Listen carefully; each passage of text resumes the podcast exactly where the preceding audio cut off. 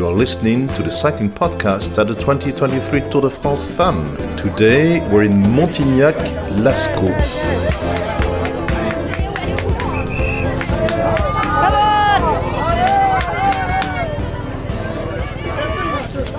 Well, that was the thrilling sound of the journalists all standing around, uh, crouched around the televisions on the finish line, getting very animated. It's actually not something that happens that often that the journalists start cheering people. Well, I guess na- national pride uh, aside, you don't often hear. Uh, so many uh, journalists getting on one side of the ride, but I'm not going to reveal what happened uh, in the end because that's up to Lizzy in the tail of the attack. Um, but we're here, Denny, a rather serene kind of surround. I mean, I know we said that Mauriac yesterday was was quiet, but it's very serene here, isn't it? It's this is Lascaux, where the near to where well where the prehistoric caves. Uh, are where they have the cave paintings that are 17,000 uh, years old. But we're uh, we're not in the caves, obviously. We're just in a lovely little bar next to a squeaky parasol. yeah, we left uh, a quite chilly uh, Montignac this morning where it's threatening to rain, and now it's turned into a beautiful summer's evening here in Montignac with the birds tweeting, and we're in the back garden of a, a lovely and very civil restaurant. Very different Ooh. to the. Uh, I hope everyone heard that because literally, as soon as you said civil, uh, someone smashed a glass. So, you know, that's just absolutely perfect timing. But actually, we should be saying our local guide for this evening is Lizzy Banks, um, who we have. Uh, on on Zoom here because you've actually been to Montignac Lascaux and you've actually seen the cave paintings that we we failed to get to. Well, I haven't actually seen the cave paintings because nobody can see them because it's actually a replica, oh. isn't it? Yes. Um, and it was about 25 years ago, revealing my age. Um, but I do remember being. And you can still remember it, Lizzy? Yeah, I remember it really vividly because it was just really i mean because it was really impressive that the caves were so old um, and also because it was i remember when because i was pretty young i think i was eight years old or something being a bit annoyed that i couldn't eight, see the real think, ones. Well yeah i'm not surprised but also when you're eight you think that you know people who are like 33 are old right? Yeah i know so that must have just blown your mind. Yeah it really it, it really did. Um, and no i remember it quite vividly. It was a really really amazing trip to see uh, to see the caves. So um, yeah, but don't worry, Rose. You didn't miss out because it wasn't the real ones anyway. Um, we're not going to knock it more than we already already have today. But Francois Thomazeau is obviously going to fill us in a little bit more uh, about this area. But we also started in beautiful surroundings in Cologne. No, I've got that wrong. Do you know what? I've literally had it. The road. Collonges La Rouge. I can't remember for the life of me the name of that uh, start town, but it was extremely uh, pretty, kind of little pinkish reddish uh, stone buildings and little like hammock shops, and mm. so we've seen some other beautiful things today, Denny, haven't we? But yeah, it's um, beautiful red sandstone buildings, weren't they? Yeah, uh, and the view from the, the from well up above the. Uh, the signing on podium was just incredible with the, the rooftops, the turrets, the the hills. Yeah, it was a it was a really idyllic setting, wasn't it, for a, a stage start? It was, and it was surprise like surprisingly full of crowds also, or as, as it has been all day. But we should find out what actually happened in uh, the race as opposed to what happened in our uh, the, the tale of our day. We should hear the tale of the attack. It's time for the tale of the attack. Well, Rose, stage three of the Tour de France Femme avec Zwift, 147.2 kilometres from Collonges-la-Rouge to Montignac-Lascaux.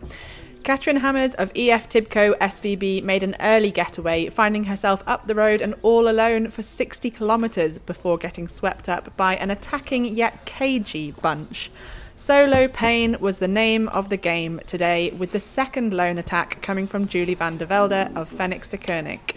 Kicking hard with 59 kilometres to go, van der Velde went clear on the Côte des Andréus quickly sweeping up the remaining mountain points before establishing her gap of over two minutes with only 30 kilometres to go. DSM Firmenich decided enough was enough as the gap neared 2 minutes 30 seconds and headed to the front to keep things under control. DSM's chase and the flurry for the intermediate sprint at 25 to go saw the gap to the front plummet by a minute with Van der Velde taking maximum 25 points up front, Moolman-Pasio took heed of our advice last, last night and grasped the third spot behind Lorena Wiebes, who took second. Now it was the turn of Canyon SRAM to come to the front, rotating through in what was eventually a futile attempt to split the group in a cross tailwind sector. At 20 k's to go, the one minute gap to Van der Velde now looked safe for a bunch gallop to the line. Then a fast 10 kilometre descent saw the raging bunch bring it down to only 30 seconds. The inevitable seemed inevitable. Surely the catch would momentarily be made. With DSM Firmenich still taking responsibility, their resources were fading. Inside 8 kilometres to go now, and the gap to Van der Velde was going out again. It was three kilometres to go, still 30 seconds of a gap, when SD Worx deigned to come to the front and pull. Cecchini first, then Reusser, then the high speed of the slight downhill causing chaos as lead out riders got sucked back into the swarming peloton. Van der Velde ahead in a world of pain under the Flamme Rouge now. A quick look back confirmed the bunch were coming thick and fast, but could she still make it? Don't think, just do. Head down for Van der Velde with the finish line in sight now, but the sprint was in full flow. Georgi first, then Sanguinetti with Kopecky launching out and catching Van der Velde with a hundred 150 metres to go. Heartbreak for Van der Velde, but the show must go on. From behind Kopecky, Wiebes launched on the left, Vos launched on the right. They pushed each other right to the line. It was down to the wire, but the best in the business pulled it off with Wiebes sitting up and roaring her celebration as she clinched her third ever Tour de France stage win. A thrilling day out with just reward for a courageous and gutsy Van der Velde, taking home the polka dot jersey and the combativity award, as well as the admiration of spectators on the edge of their seats. No change in the white jersey competition for Best Young Rider, which is held by Cedrine Kerbaol. Marianne Vos took second place in the sprint, with Kopecky taking yet more bonus seconds in third, now holding a 55 second advantage in the general classification. Kopecky is still leading the green jersey classification, but with teammate Lorena Wiebes now snapping at her heels, only 25 points behind. You know what? I knew I could trust my intuition that I didn't need to spoil it at the start. I could just play this kind of tense bit of audio right at the beginning, and that Lizzy would just sweep us into a moment of suspense all the way through her tale of the attack. But it was it was a thrilling ride from Julie van der Velde, wasn't it? And we were watching it uh, on the finish line, weren't we, Denny? And it was like. 30, uh, three kilometres ago, 30 seconds, two kilometres ago, 20 seconds, 10 kilometres ago, 11 seconds and it kind of just came down like that and you just thought it's so in the balance here and if people get the hump with uh, SD Worx which we'll, we'll, kind of talk a little bit more uh, about later then you know maybe the chase back on will you know falter and maybe she could make it and it it, it wasn't completely flat either was it, it there was a, a, little ramp up to the line mm. Could she stay away? I mean, how did you see it, Denny? Which side were you on? I guess your heart and your head might have been separated at that, that point? No, they were physically they were separated. that would be appalling. that would be, what have you done would, to him? You wouldn't, be, I, you wouldn't be here now if that was the case. But I can confirm I'm still intact, and and that also, yeah, my heart and my head were were. I mean, I have to confess, I was willing on uh, uh, Van der Velde. I mean, I think everybody watching there wanted her to to win, and. It, as you say, it was about 5k to go, I think the gap started creeping up again, and I think mm. that gave everyone real, real hope. Um, and I did say to a colleague, maybe she'll get caught on the, you know, with 200 metres to go, and, and so it was, and it was, it was a. Oh, a nicely slipped in there, Denny, that you were just perfectly yeah. exactly right. Of course, if I got it wrong, I wouldn't have. I wouldn't have mentioned it. I actually texted you guys saying she's going to stay away. You know, I really thought I thought that's it. You know, they've they've blown it. But it was that that little run. You know, that sort of slight uphill drag just after the Flamme Rouge, which I think was really her downfall because you lose so much as a solo rider against a raging bunch on that slight uphill. But God, it was absolutely thrilling. Yeah, and the thing is, I mean, she she's never won a race she's 30 years old, and what a win that would have been as oh, well. You don't. know, You're piling on now, Denny. I think oh her best result sixth on GC in, at the Tour of Scandinavia so far. So she came very, very close to a, an absolutely magnificent victory, and I think a whole team deserves credit actually because mm. they've they've ridden really well over the last couple of days. She was kind of in the action yesterday, and then she was in the break again today. I guess with you know the ambition to get the Queen of the Mountains points, which she succeeded in doing very effectively. But uh, yeah, I think we're all a little bit disappointed, despite wanting to stay neutral. Well, they've actually, uh, you know, got the top two uh, Queen of the Mountains points, didn't they? Because Yara Kastelijn uh, yesterday um, had the Queen of the Mountains jersey, but Julie van der Velde also went uh, on a solo break uh, yesterday. Also, she was one of the earlier um, attempts. When we got to the categorised climbs yesterday, she went off and then got pulled back. But so it's great to see that aggressive racing, Lizzy, from Fenix-Deceuninck, isn't it? Yeah, it is. I'm just going to slip in a quick live corrections corner here because Van der Velde actually won the Flanders Ladies Classic um, 1.2 race back in 2019. So sorry, Denny. Um, right, Lizzy just got that off the top of her head as well. It's not like she looked that up; she just knew it. she has all the results of every bike race tattooed on her arms. That's why she can just pick them out like that. She does. Oh, Um, so wow. I've actually completely forgotten your, your question, Rose, um, because I just Because of Denny's I was awful so error. focused on correcting Denny, and I, you know, I just didn't I didn't want us to have all of these emails that we're going to have to filter through tonight course, saying corrections yeah. corner. I, I mean, we, yesterday we we, were going for 60% accuracy. Yeah, no, true. But I mean, we have enough mistakes in the podcast that you know, if we spot one live, then we better correct it straight away. Um, I was just saying, Lizzy, that Fenix Fenix-Deceuninck, obviously Julie van der Velde went for it yesterday Yes, on a course, solo yeah. uh, break, and also Yara Kastelijn, uh, her teammate, um, who had the the uh, was wearing the polka dots, and now that's obviously swapped to. Uh, Van der Velde now. Uh, You know, it's great to see that racing from them. Yeah, no, it's really great to see that they they have such attacking racing and that they're trying to make an impact on this race because you know often we get to the end of a long race and we say, well, what has Team X, Y, and Z done? Um, and it's great to see a, a smaller team without a sort of you know top either GC or sprint rival coming in and saying, no, we are still going to have, we may not be the favourites, but we're still going to have an impact on this race and going out and doing it. Um, the one thing that's a little bit curious is how, you know, Van der Velde attacked yesterday. She got some mountain points. Um, she then came back and then Kastelijn then went again to get the other mountains points. And instead of them sending Kastelijn again out today, as she was actually higher up in the ranking than Julie van der Velde, they sent Julie van der Velde out. Um, and there was an interview on Eurosport GCN um, where Iris Slappendel went to speak to the the DS, and they said. Yeah, we, we're not. We, we decided that we weren't going to send Kastelijn out, and we were going to send Van der Velde out, but I'm not going to tell you why.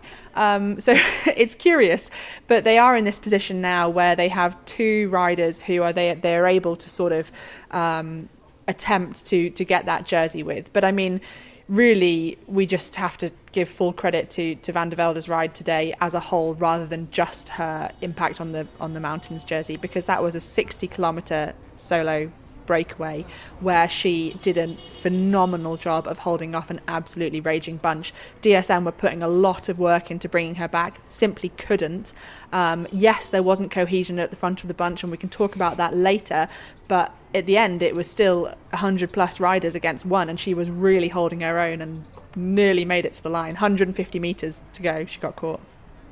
Yeah, I think it's also worth saying, I think, talking about the team display, they did a brilliant job of trying to Run uh, infiltrate, yeah, interfere with the, with the chase. I mean, Kastelijn herself was up there at the front. Uh, the, you know, the whole team was getting involved, and uh, I think it was, a, I think it really, sh- yeah, it was a brilliant team display overall. I think. Yeah, Marlen, Marlen Reusser has said after the race she was up doing the uh, the one pull that SD Worx actually decided to do, uh, and she looked across to the right, saw the blue jersey, thought it was DSM Firmenich, um, and pulled off thinking that they were coming through, but it was actually Fenix-Deceuninck, who again it was another another beautiful moment where absolutely perfect timing came to the front, disrupted the chase, and in that critical three to two kilometre to go mark, actually gave her a few more seconds in the bag.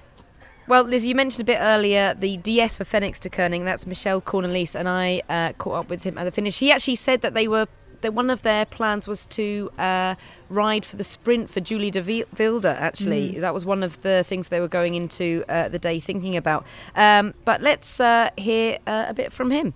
I can only be proud. If you right, if you lose like this, then you can only be proud. And uh, yeah, I feel very sorry for her because she's not winning much, and she was now so close, maybe the the best chance in her life. But she gave everything. It was a long solo, eh, I think uh, around 55 kilometers. And uh, if you hold Vibus, that's it was the whole day very fast. And if you can continue 55 kilometers long in front of the peloton, in my eyes you're the winner also. But yeah, there's only one winner in cycling, and that's the problem with with cycling. There's only one going home with the flowers.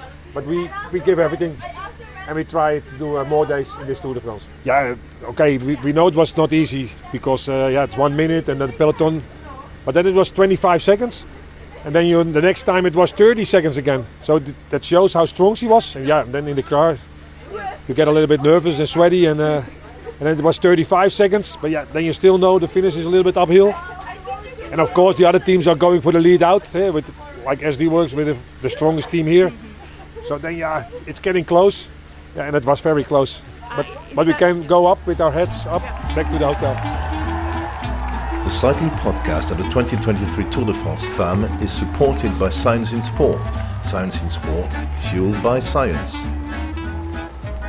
Thank you very much to Science in Sport for supporting the cycling podcast. They've been supporting us since 2016, and that backing was a big factor in us being able to expand the number of shows that we can produce. And when Science in Sport came on board in 2016, very shortly afterwards, we added the cycling podcast Feminin to our family of podcasts, and their continuing support is a big factor in us being able to have Rose and Denny over there in France covering the Tour de France Femmes this week.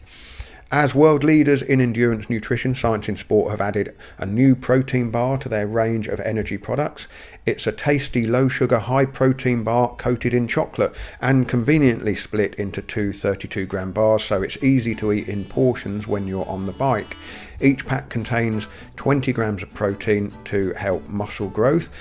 The products are all developed for elite athletes primarily, but are available to all of us. So, the new protein bar comes in the following flavours white chocolate fudge, milk chocolate peanut butter, dark chocolate raspberry, and cookies and cream. I think of those, I would go milk chocolate peanut butter, would be my go to bar. Anyway, go to scienceinsport.com for the full range, fueled by science.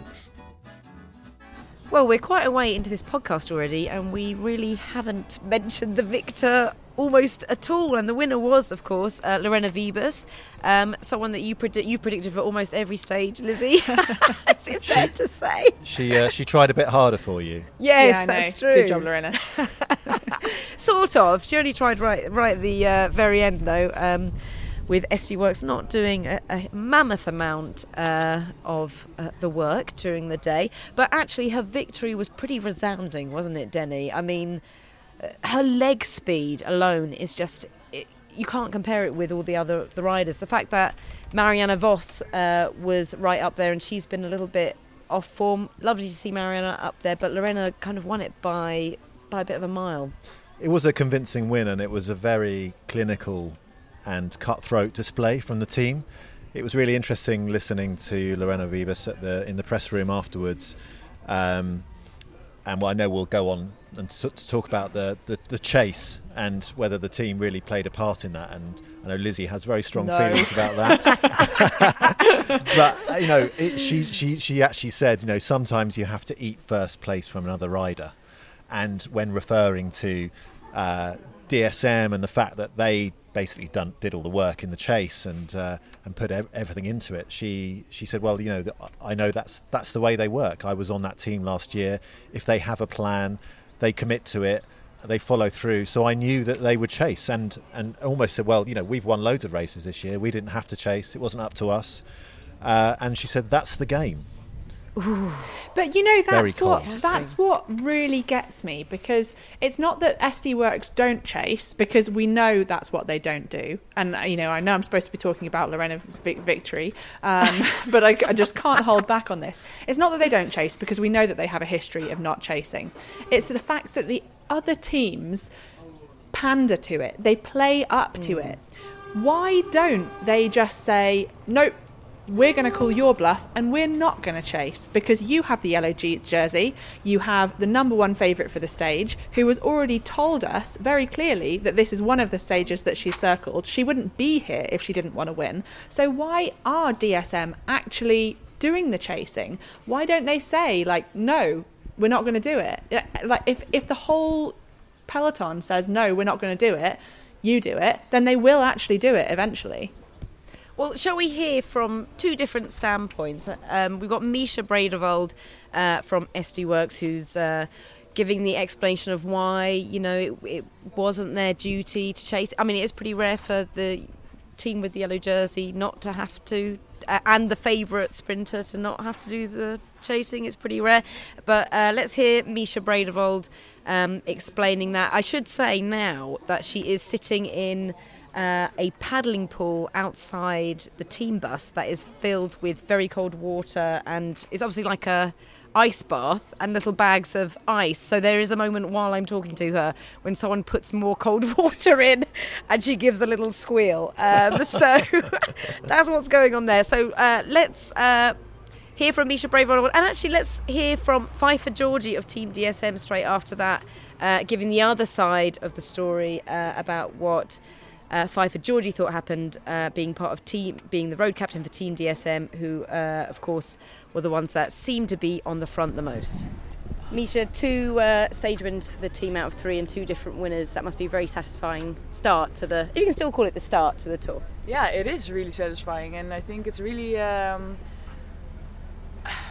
important. But it's really nice to have a good start because then it gives you energy for, for the for the rest of the weekend. Uh, yeah, I don't know. It's uh, the the main goal was um, is only yellow actually. So stage wins is an extra thing, and for something extra to already happen twice, it's really nice. Did you think it was actually gonna make it to a sprint because we didn't see much of SD Worx on the front there when uh, Julie van der Velde was ahead? Yeah, it was really tight. It was I think it was good television uh, at home. No, I think um, DSM was was pulling already quite early, and uh, they really take took the initiative. And then, uh, yeah, there's no need for two teams to ride in front for 20k long, I think. And yeah, as I said, for us, stage wins is is an extra thing and really nice. But um, I think for DSM now with Charlotte Kool, they really want, needed to sprint or wanted to sprint for the stage win, and then yeah, we can profit a little bit from that. Then um, yeah, of course we do it. Is it kind of a, a, DS decision for you guys not to pull, or you just see what's going on out on the road? Uh, yeah, we decided to pull the last uh, 6k or something when the when we saw that they were not going to be able to close the gap. Ah, cold. In the meanwhile, I get some ice over my legs. Ah, uh, but um, yeah, it was difficult to organize something because it was really hectic and uh, yeah, I don't know because the speed was so high, then it's also hard to, to pass the peloton. But then I think in the end we pulled a few times and uh, it was just enough. I thought we saw DSM doing an awful lot of work uh, at the front. Front. What was the kind of thinking behind that decision? Normally, it's the yellow jersey that team that has to do it. Yeah, it normally is. Um, I spoke to them and they said they wouldn't ride. Um, so we had full confidence in our sprinter, so we weren't gonna play games at this point. We wanted a sprint, and um, we committed fully to that plan. The gap was still two minutes 20 uh, in the last 30, 35k, so um, someone had to ride. Um, and yeah, Leo and Megan did a massive job um, closing the gap. And yeah, we did what we, yeah, we brought it back to a sprint and just it didn't work out today for Charlotte.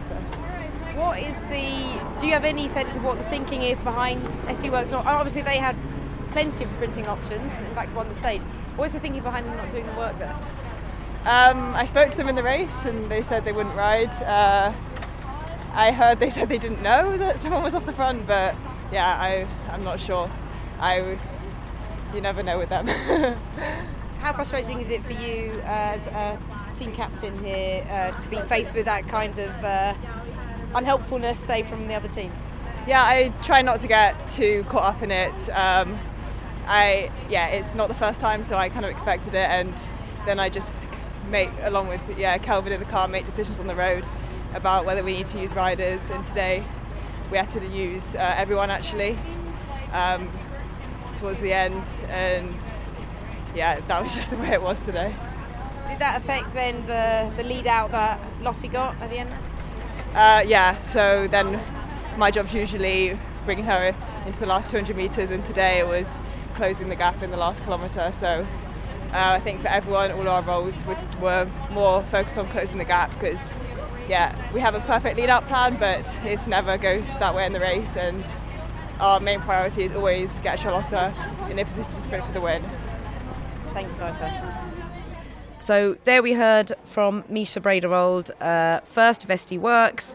Uh, and then we heard from Pfeiffer Georgi of uh, Team DSM. Now, uh, Denny, I know that you caught up with the DS um, from Team DSM to try and get another view. I mean, Pfeiffer Georgi was quite um, clear there that you know they thought they had a good chance with Charlotte Kool, and therefore you know they kind of had to had to do it. What did he have to say? Yeah, I mean, I have to confess, I made the, the rookie error of uh, not recording the interview effectively, but it, it was a, he gave a really interesting kind of readout of the of of what happened. You know, as I said earlier, they, they basically made the plan and they, they committed to it. And they felt that if no one got on the front to chase uh, Van der Wilde, then they wouldn't catch her. There was a tailwind, it was a flat run in and a slightly downhill run in to, to the finish. And uh, they felt they had to commit. And, you know, they're, I guess they're famous for having their plan and just sticking with it. And that's what they did. They committed rider after rider. He mentioned the fact that um, you know, they've, they've got some injuries in the team. Didn't didn't say who, but they ended up putting Juliette Labous in, and she kind of took over in the lead out one kilometre to go, and then of course Pfeiffer Georgi led out Charlotte Kool, and um, you know his feeling was that in the end, I guess because they'd run out of riders. Georgi kind of went went a little bit earlier than they, they perhaps should have, and uh, well, we saw that, didn't we? We saw, saw them at the front almost constantly, and then almost when it came to the critical moment, they disappeared. They kind of got enveloped back into uh, the rest of the bunch, and we didn't see them on the front. It looked like Charlotte Kool had to kind of find her own wheels in the finale, which is the most crucial bit to have the lead out. Precisely. Yeah, I mean, it, I, I, I mean, you know, following on from what Lizzy is saying, it would be great to see the whole peloton call SD Worx' bluff and see what happens. I mean, that would just be a, a lovely test on a, a, future stage. Problem is, though, I mean, the thing is, this season, and I was speaking to Magnus Bäckstedt, um, DS at Canyon SRAM, about this after the the stage that, uh, that most teams have got so little out of this season because D- SD Worx have won so much, mm. and also you know any uh, any other pickings have gone to Movistar and Annemiek van Vleuten. Uh, that there is that teams are much more desperate to do anything they can to give themselves uh, a chance at victory. So I guess that it's kind of that balance. And I know Lizzy, you're going to say you're not giving yourself much uh, chance of victory if you're doing the work exactly. for SD Worx, and they they keep their powder dry right to the finale, and then they have all the numbers, all the lead out, all the energy uh, at the end. But I guess if you're really desperate uh, to find that one major victory this season, and you have a decent sprinter, then you know you're gonna you're gonna feel foolish if you let Julie van der Velde win, uh, and you didn't get Charlotte Kool in the best place that she could be to, to win that stage. Is that not is that not the case? I just think that DSM need to play poker. We see this time and time and time again where SD Worx on paper have the responsibility to chase and DSM end up doing the work uh, and then SD Worx end up winning. You know, it was interesting. Lorena Wiebes actually said in her interview, she said, We felt it was not up to us to start the chase. We still had have some hard days to go, as if the rest of the peloton doesn't have hard days to go. You know, I like, like that because it's so how ridiculous is how ridiculous is that? Like, oh, it's it's hard it's hard for SD Worx coming up, so they shouldn't be doing the chasing. No, I'm sorry, but I, I don't actually think this is SD Worx' fault because you know if they if they call DSM's bluff and DSM ride, well they're not they're not going to just come round, are they? Um, I think that this is DSM's game to play, and they need to play it smarter. I mean, really, they're putting Labous on the front. You know, she already lost 43 seconds on her GC rivals on the first day. Like, don't be so stupid to put her on the front. You know, it's interesting also because, you know, Marlen Reusser did her you know 10 second pull where she where she actually pulled 10 seconds out of the lead to uh, to Van der Velde, which was quite quite impressive, really. Um, but she also said after the race, she said she would have helped earlier, but she couldn't get through because she was behind. So, so you know, the the whole thing just seems ridiculous, really. But it was clear, you know, it's always clear that Lorena Wiebes wants to win. We know that she is she is super hungry and super motivated for every stage where she has that chance to win. So we know that she is going to fight for it. Um, and you just have to, you've just got to, the teams just have to put it to them and say, right, if you want it, you you do it or you lose it. Lizzy, to play devil's advocate, you could say, well, Charlotte Kool has, I think it's 10 victories this season. You might you might want to correct me in a minute if I've got that wrong. I've done that. On check the your hoof. arm, check the But- tattoos. but um, but in any case, you know, she she's she's on fire. She Can I just stop stages. you there, Denny, and just say that Lizzy is rapidly trying to Google how Yes, many she's wins. you, correct me. you have your moment, Denny. Please, she, you know, she won moment. four stages in a row at the Baloise Tour. You, you know, and she beat. She did beat Lorena Wiebes in Yeah. the UAE tour. Yeah. She's the only person yeah, who's beaten and you could say, well, actually, why wouldn't you back your sprinter? You've you, you could if you've got confidence in her, you could be saying, well, you know, we've got the best sprinter in the race. We want to back her, uh, show her how much confidence we have in her. Go for the win. 11 victories if you include the general classification at Ride London. Oh, right. No, we're not counting no, that. Come that on. Yes, she does have more victories, but in head to heads against Lorena Wiebes, she's not been the strongest. But what signal would that send to Charlotta if the DSM said no, we're not going to bother? it's not about it's not about signal. It's about saying we're going to save all of our riders for the final lead out because we know that we're really good in the final lead out. We also know that they're going to want to pull this back. Um, you know, we know that they want to go for the win, and they need to use their resources rather than us using ours. You Did know, not it's- come back to what Mischa Bredewold said? They, they've had so many wins this season. They've already got a win. uh, Another stage. They've already got a stage win at the Tour de France Femmes. They're really looking at the GC more than SD Worx anything don't race for else. second. No, I think you're probably well. It would be mad if they did race for second because they've got so many wins accidentally. If they are, Yeah, Anyway, exactly. We you should, know, they we don't. should. They don't have that many wins by racing for second, do they? So they want it, they're hungry for it, and sometimes you just got to stick it to them and say, no, it's your, like, you have the yellow jersey and the outright favourite by an absolute mile. So it's yours to lose. We, we should also just take time to just to salute Lorena Wiebes. Yeah, well, yeah. We've been talking about DSM for the last uh, 10 minutes. But, you know, that's her ninth win of the season, the 10th if you count her TTT win. Uh, Lizzy will be busy checking out the stats now. 63 wins in total. And I, I, I saw on, on uh, that she'd ridden tw- 252 race days. So that means she's won 25% of the races or stages she's ridden. And that, that includes Which is all of the climbing yeah. and, and hilly stages, which is absolutely amazing for a 24 year old. I mean, she is out and out the top sprinter. I don't think that Yeah. that can be in doubt. Which which I do, you know, does buy into what Lizzy is saying that you know if she's the out and out sprinter by far, you know, the best sprinter in the world. Obviously, Elisa Balsamo um, was trying to get up there today, but you know she's uh, she's recovering from injuries from a crash. Marianne Vos has, has not had uh, the spring that she's wanted to have. She had iliac artery sur- surgery in uh, the winter. Um, so, I mean, they're really, you can't really look beyond Lorena Wiebes. So, you know, well, we'll see. We'll see. I mean, as you said, Lizzy, Ashley Mormon Passio took heed of what we said uh, yesterday. Well, So maybe, DSM Lorena will take heed of it. Yeah, well. maybe. And, and maybe Lorena Wiebes wouldn't have won today, Lizzy, if you hadn't told her to try a bit harder. That's a very good point. it all comes down to that. But we should say, I mean, it, obviously coming down to a sprint, it looks like it's going to go to Lorena Wiebes, doesn't it? But um, we. You said actually yesterday, Lizzy, that it would be a great one for a breakaway, and we obviously saw that kind of proven a bit with uh, Julie van der Velde getting on so well. But it was surprising. Um, obviously, we were on in the car, Denny, weren't we? Uh, between the start and the finish in those early stages.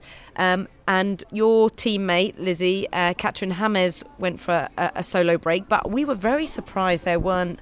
Uh, more riders in that break, particularly as you would pegged that Lizzy as a as a possible breakaway day. Um, so, well, let's hear from uh, and uh, and you know, I I think she was probably expecting me to say something like.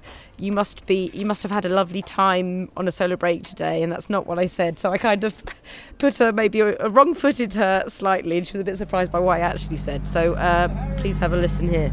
Kathrin, how frustrated were you? Or maybe you were delighted. I should start start that more positively.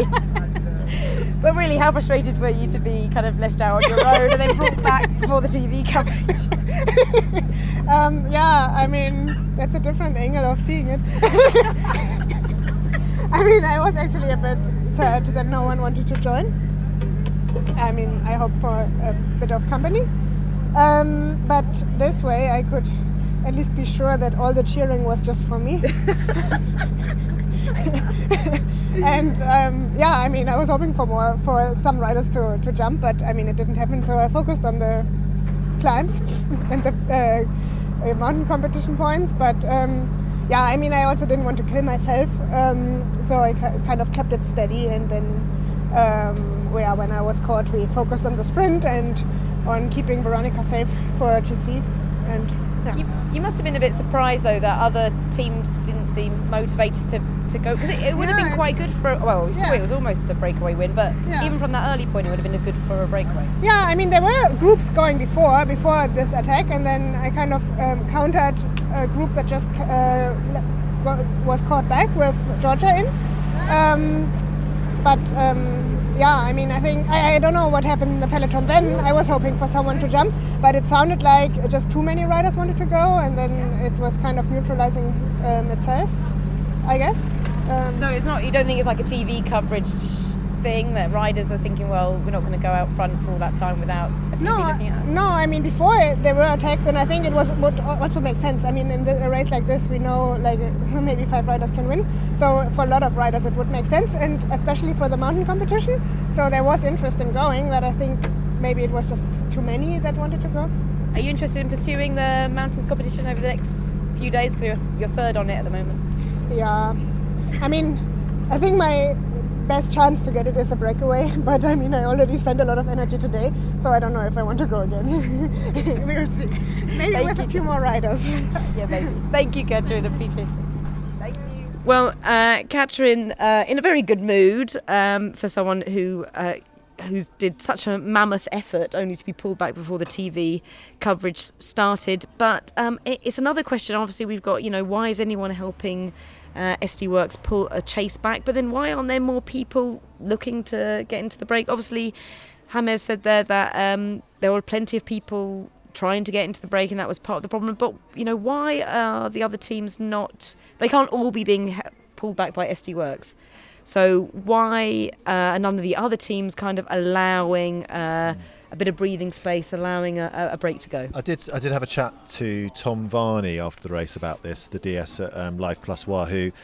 His theory is that um, there are kind of teams with right with riders with GC ambitions who don't have any other goals, who don't want to let riders up the road because they're worried about them gaining time on their GC rivals. I don't know how much we can.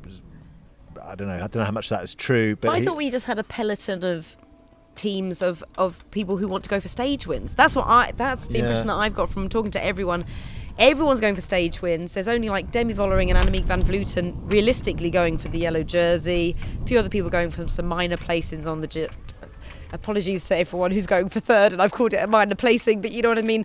The GC competition is not particularly widespread. It's kind of more stage wins, is what I thought everyone was going for.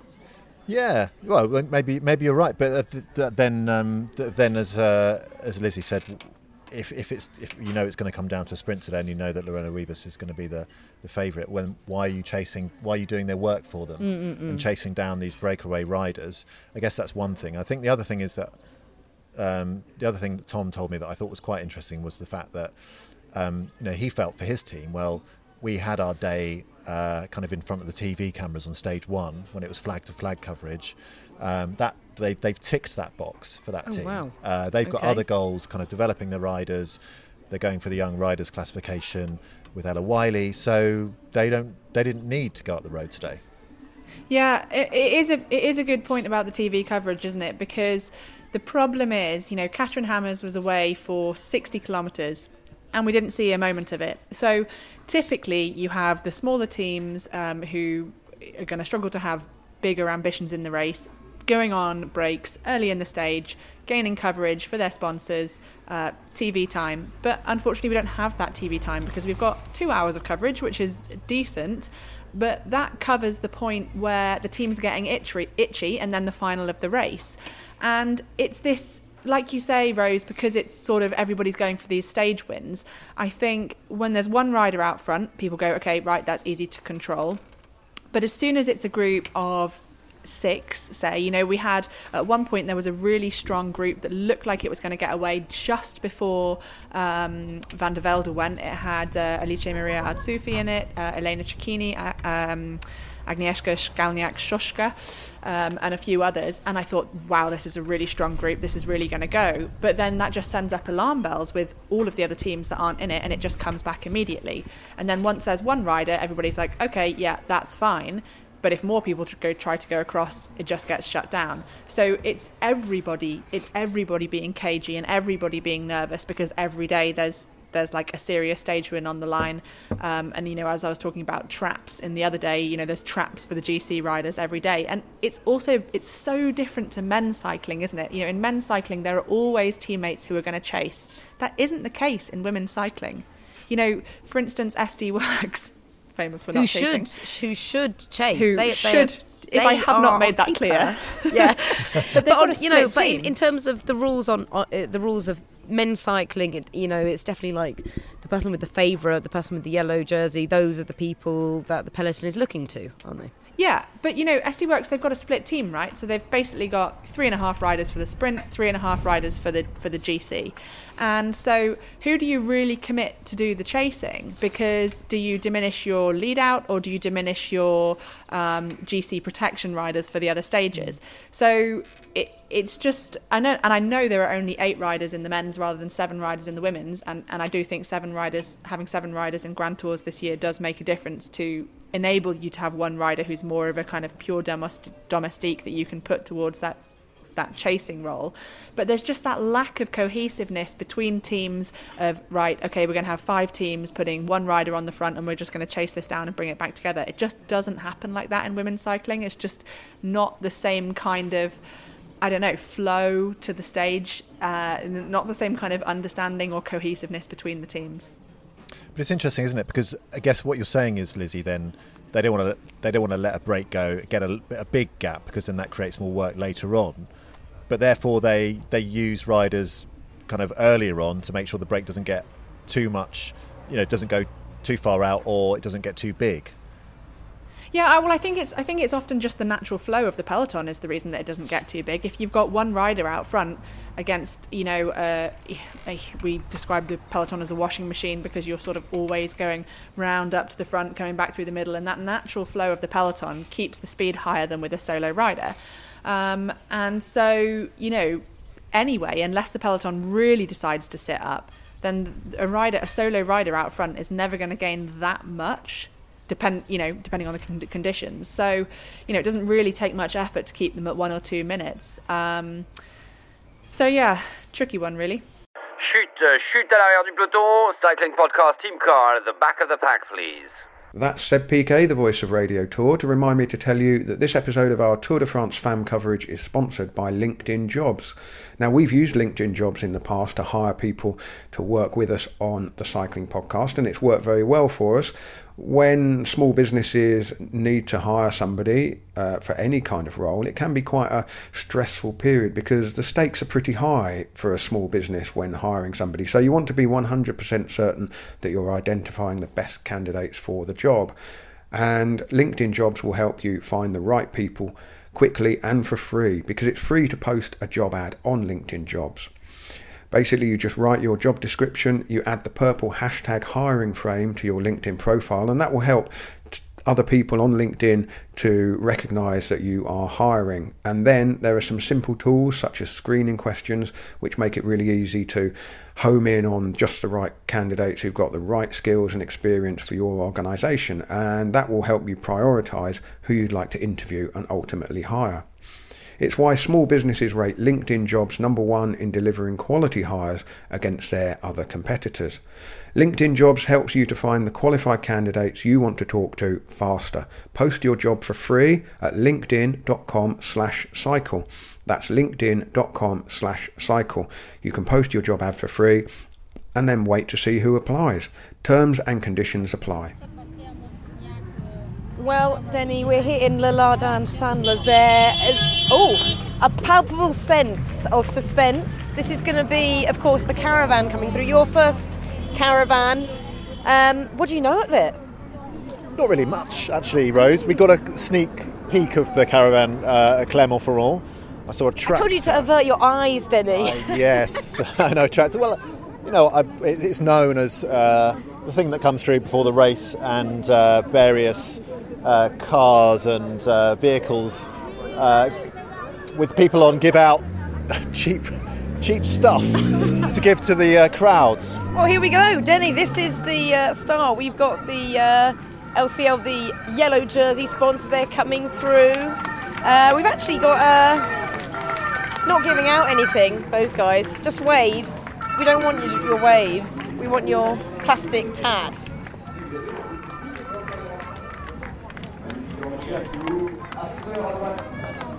Que du bonheur ici de vous accompagner sur le Lardin Saint-Lazare. Bonjour à tous, comment ça va Est-ce que vous êtes en forme Well, here we go, Denny. This is what it's all about, really. The uh, people who work on the caravan, they stand on the top of the vehicles and whip everyone into a frenzy every day for the whole Tour de France and the Women's Tour de France. How, how frenzied do you think the uh, the locals are here? They're, they're, they're not quite getting. I thought they were going to be very into it because we actually have like there's a, um, a little boy dressed as a, a caveman over there because of the Lascaux Clay Caves being so close. There's a man with a dinosaur. Here we go. we this go. is what you want. Yes. Bit of FDJ.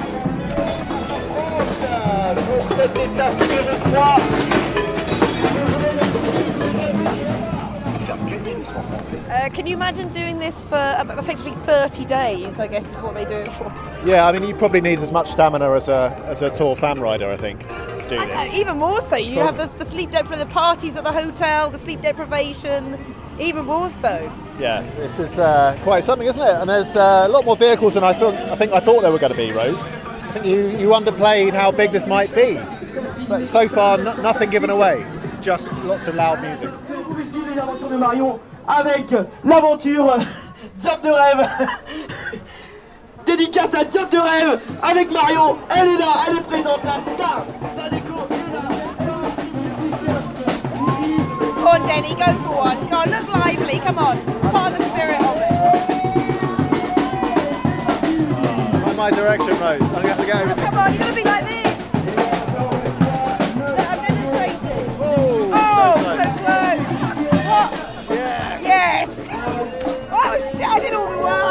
Work for you there, Denny.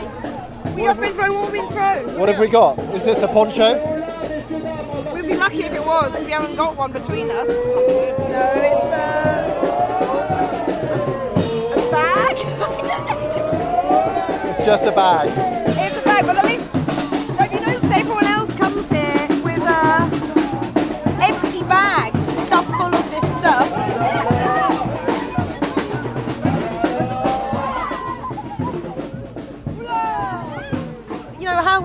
Experience of uh, worshipping at the uh, Temple of Plastic Consumerism?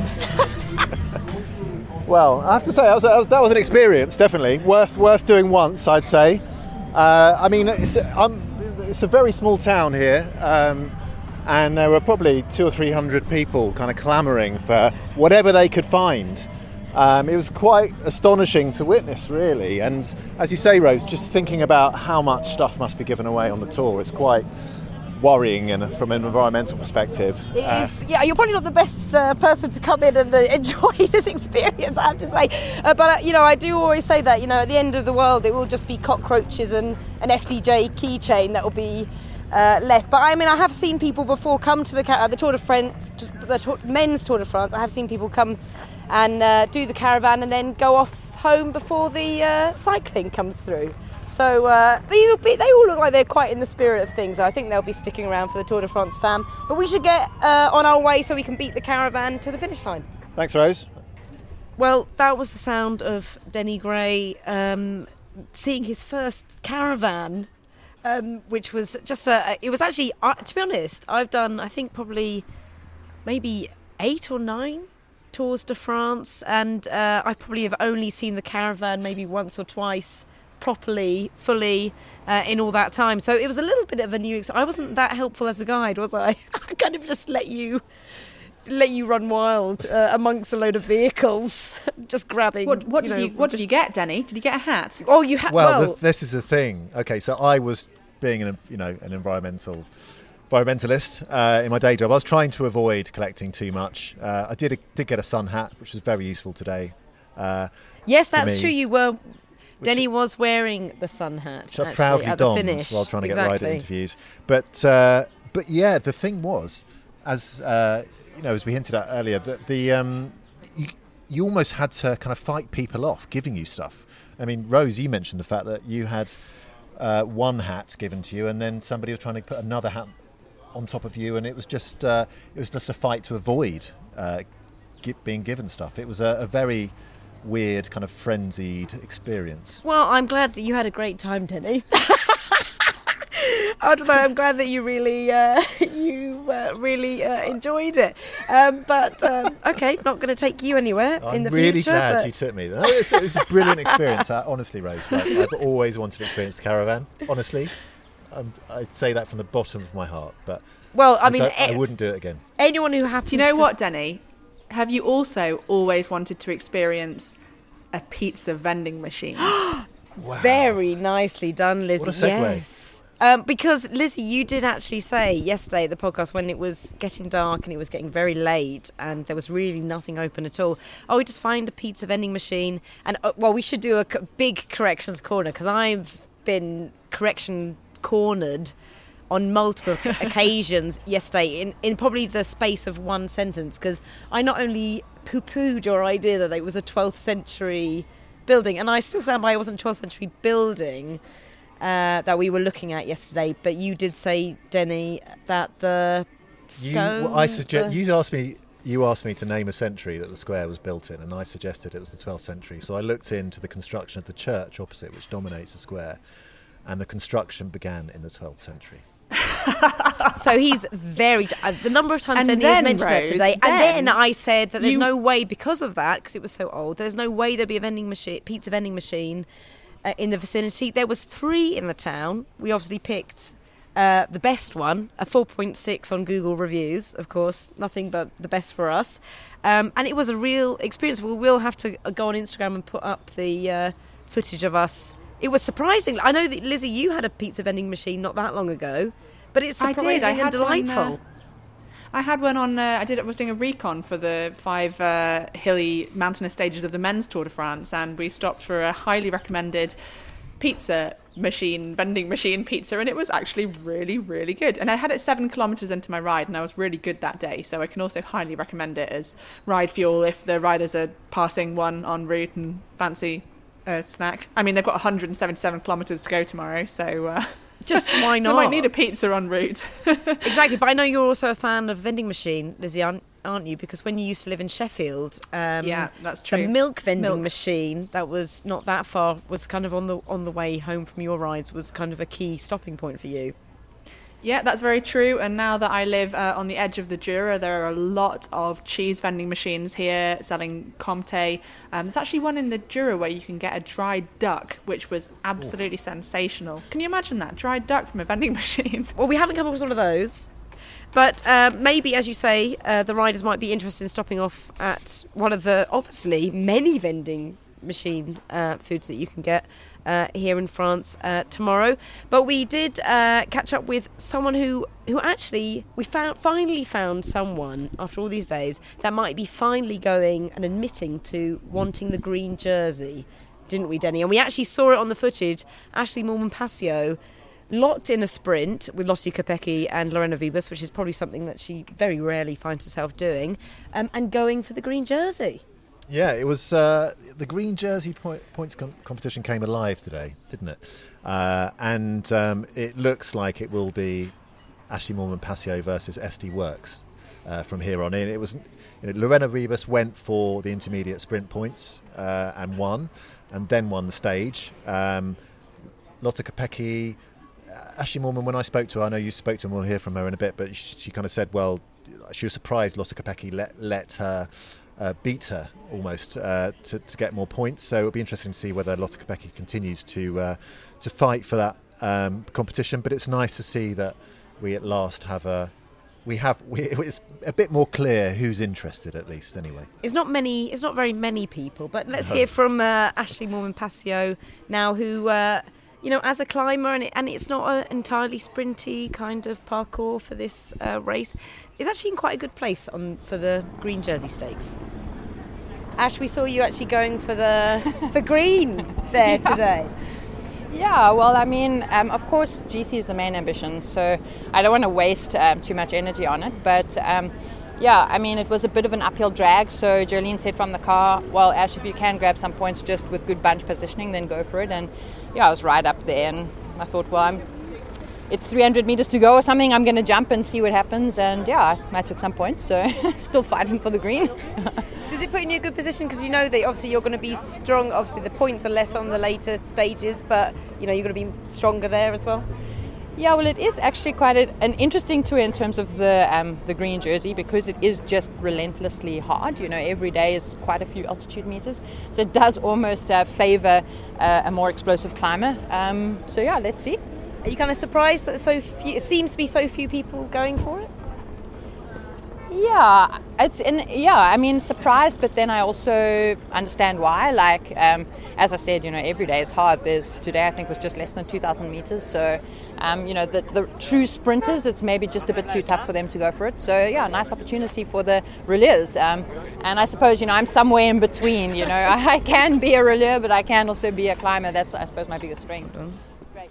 So that was Ashley Mormon Passio of AG Insurance Soudal Quickstep. I literally that's probably the only team that I have to write down uh, in big letters on my notebook uh, to make sure I get the team name right. But it's nice to see the green jersey competition coming to life, doesn't it, Lizzy? I mean, because we we have been kind of who wants the green, asking the question of who wants the green jersey all of these days.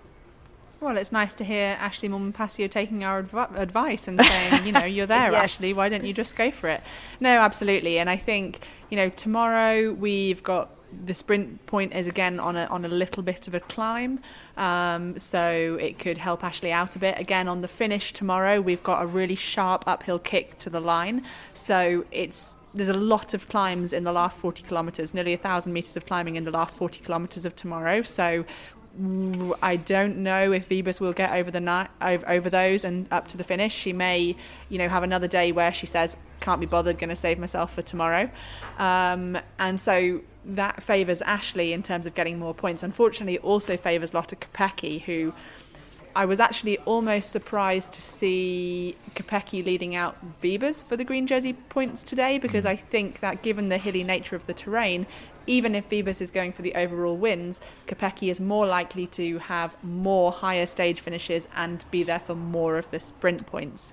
Um, having said that, Wiebes is only 25 points behind Kopecky now. Yeah. Um, but yeah, Ashleigh Moolman-Pasio definitely has a chance, especially with this really nasty uphill sort of 8% kick to the line tomorrow. There are there are more points available on the line on the the flat stages, or at least the stages that are deemed flat uh, in the road book. So Mm. uh, I think it's 50 points for the winner on those stages, whereas tomorrow there's only 30. So of course, uh, Mm. if Lorena Wiebes was to win the two final flat stages, that would put her in an excellent position in that competition. Yeah, we should actually uh, clarify that Lottie Kopecky uh, is the holder of the green jersey, but obviously is wearing yellow uh, at the moment.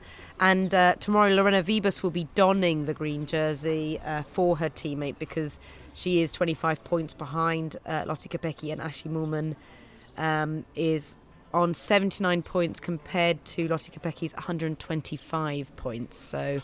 I think we will see. I think it's likely that we'll see Lorena Wiebes wearing the green jersey tomorrow because um, she's she's taking it behind her teammate. But actually, because Lorena Wiebes is the European champion, the rules state that the European Championship champion, champions jersey or other champions jerseys like the World Championships jerseys actually overrides um, a a secondarily held green jersey if it's not yours if you're looking after it so um, we Mm. saw this in the Giro where Wiebes could have worn the uh, Maglia Ciclamino um, but actually refused it because she had the champions jersey on and my teammate Veronica Ew- Ewers was wearing it but because it's owned by her teammate I think we'll probably see her wearing it tomorrow but yeah uh, interesting UCI rule there little known UCI rule Yes, I don't. I don't think I realised that.